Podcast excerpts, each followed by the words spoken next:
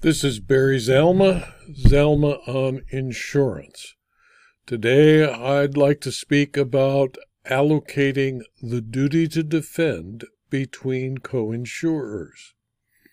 Since other insurance clauses usually do not prescribe how defense costs should be apportioned among insurers, courts have developed general allocation rules. When only one of two insurers is held to provide coverage, that insurer must bear the entire burden of defense. The majority view is that the insurers must share the cost of defense pro rata in the same proportion that the face amount of each policy bears to the total amount of valid and collectible insurance.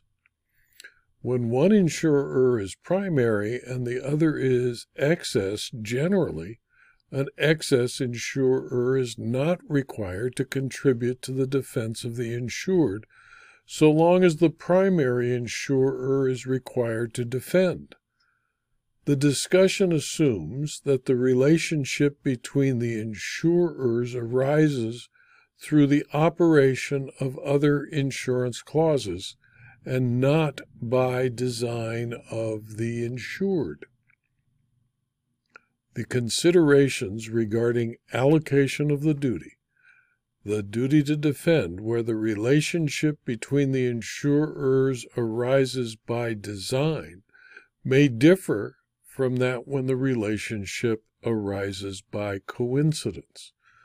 When other insurance clauses operate to make one insurer the primary insurer and the other an excess insurer, the primary insurer is generally held to have the burden of defending.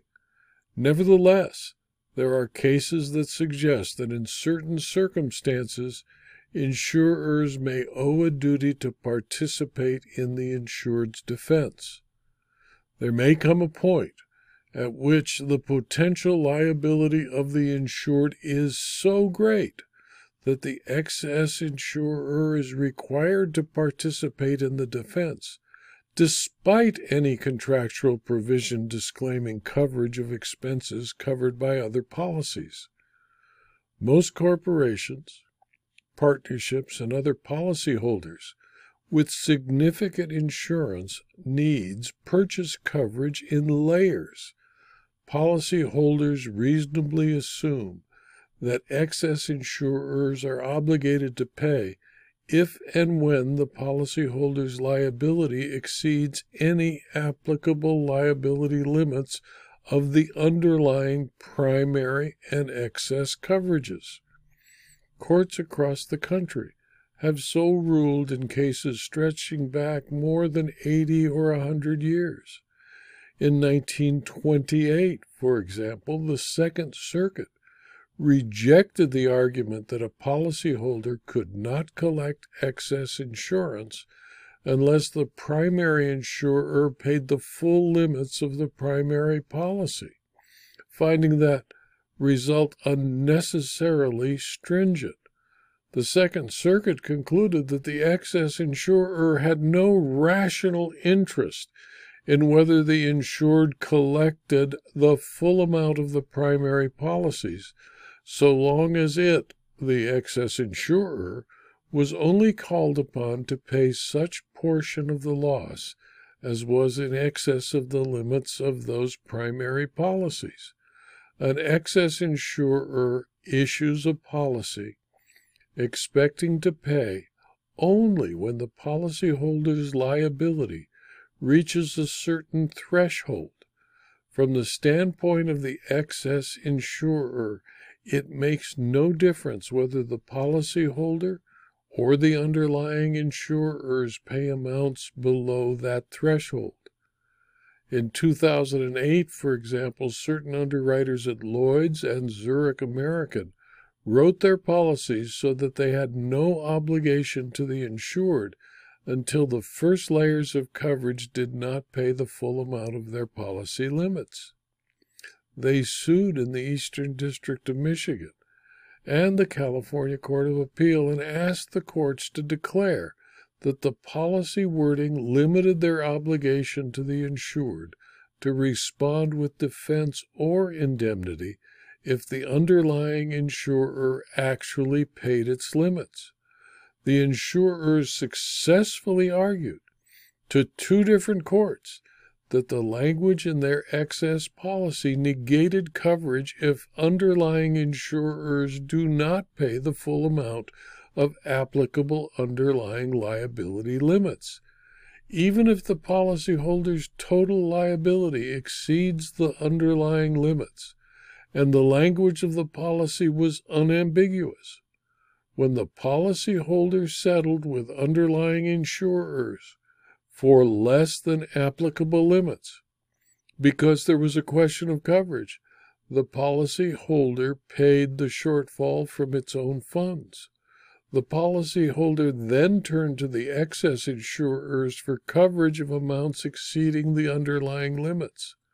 The excess insurers successfully argued that they owed nothing, nothing, because the clear and unambiguous language of the policy limited the obligation of the excess insurer.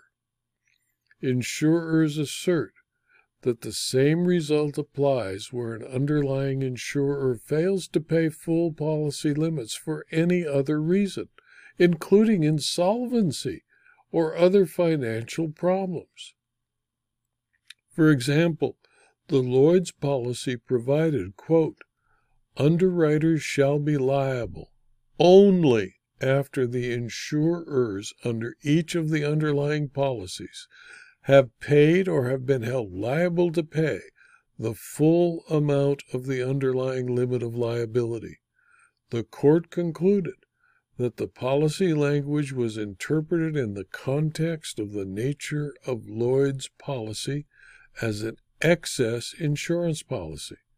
The California Supreme Court interpreted the scope of pollution exclusion in light of historical purposes of pollution exclusions and comprehensive general liability policies generally the court found that the insured's objectively reasonable expectations were that primary insurance would have to be exhausted before excess coverage would attach. In doing so, it recognized that excess or secondary coverage is coverage where, under the terms of the policy, liability attaches only after a predetermined amount of primary coverage has been exhausted. When a primary insurer in New Mexico reached a settlement for $1.65 million, the insured sought credit for the full 5 million guaranteed by its policy so that it could tap the excess policies. The court concluded that there was nothing in the excess policy that precludes an underlying insurer, once it has been held liable to pay, from settling for amount less than the policy limits and being credited for the balance. The New Mexico Supreme Court noted that other courts have permitted such settlements, although under different policy language. Excess insurers argue that the policyholders can avoid the consequences of the Qualcomm and Comerica cases by refraining from settling with underlying insurers for less than the underlying limits. Concerns arise because the underlying insurer may become insolvent. There is a long history of courts holding that the insolvency of a lower layer insurer will not excuse the payment obligations of an upper layer insurer. Insurers have argued, however, that regardless of the reason the underlying insurer does not pay its full applicable limits, overlying excess insurers may be relieved of their coverage obligations. These cases are of particular concern given the predictions that any economic slowdown may result in increasing insurer insolvencies. policyholders should not assume that they can settle with underlying insurers for less than the amount of any applicable underlying limits without putting excess coverage at risk. Policyholders with pending claims must carefully review their policies for exhaustion language and should consult coverage counsel before considering settlement of a suit or claim. Policyholders seeking new or renewal policies should seriously consider whether the price of the coverage is sufficient to provide the coverage needed, even with the limitations created by the language found in decisions called Comerica and Qualcomm. When a loss occurs that is the fault of the named insured, the injured party can exploit the situation and hire an attorney who will try to obtain the named insured's assets, insurance, equipment, real property, cars, trucks, bank accounts, payroll accounts, and other property. The extra dollars paid for excess insurance policies will protect the named insured's assets and give him, her, or it and the additional insureds a modicum of peace and confidence in entering into the construction project. A good risk manager, insurance agent, or insurance broker will advise the potential insured on the proper limits that should be carried. If the insured has assets that can be reached by a judgment, the insured should carry limits equal to or greater than the insured's assets. This may require an umbrella or excess policy that pays up to $100 million or more over the basic CGL limits purchased. If the insured is involved in a major construction project, that insured may be required to buy several layers of coverage with primary insurance policy and several layers of excess over the primary coverage.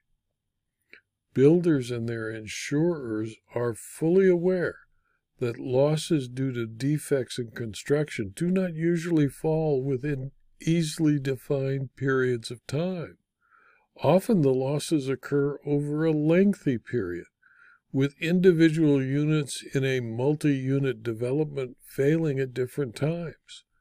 When the builder has several different insurers covering that period of time, apportionment between the insurers is often difficult.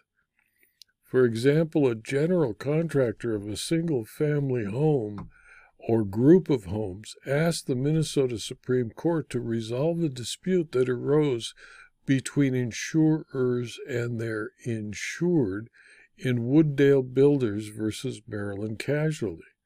In Wooddale, the contractor sued to determine the obligation of its CGL insurers to defend and indemnify it against multiple claims of defective construction resulting from water intrusion to homes constructed from 1991 to 1999.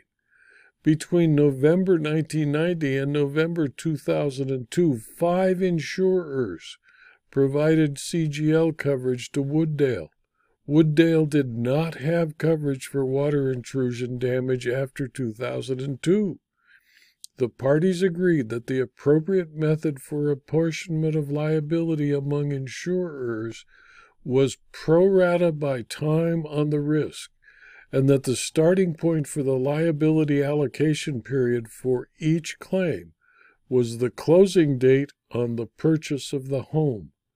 The parties disagreed, however, about the appropriate end date for the liability allocation period as well as the appropriate method by which to allocate defense costs.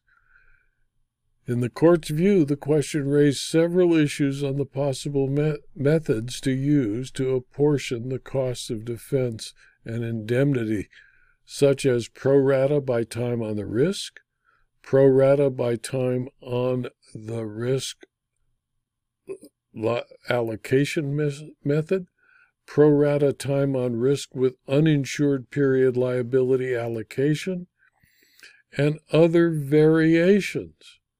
The court refused to allocate defense costs among consecutive liable insurers according to the same methodology as indemnity costs. Rather, it held that when the pro rata by time on the risk method applies to the allocation of damages, and insurers participate in providing a defense to a common insured, defense costs are apportioned equally among insurers whose policies are triggered. The court rejected a time on the risk allocation for defense costs, and rather it concluded that the best approach to resolving the issue was to have a rule that encourages insurers to resolve promptly the duty to defend issue. This video was adapted from my book, Construction Defects and Insurance, Volume 4, the fourth part of a eight-part treatise on construction defects and insurance, which is available as both Kindle books and paperbacks from Amazon.com. If you found this video to be interesting or useful to you and your colleagues, please pass it on. It's free. And please also subscribe to my YouTube channel, my Rumble channel, my blog, and my Substack filings so that you can learn about future videos and future blog postings. Thank you for your attention.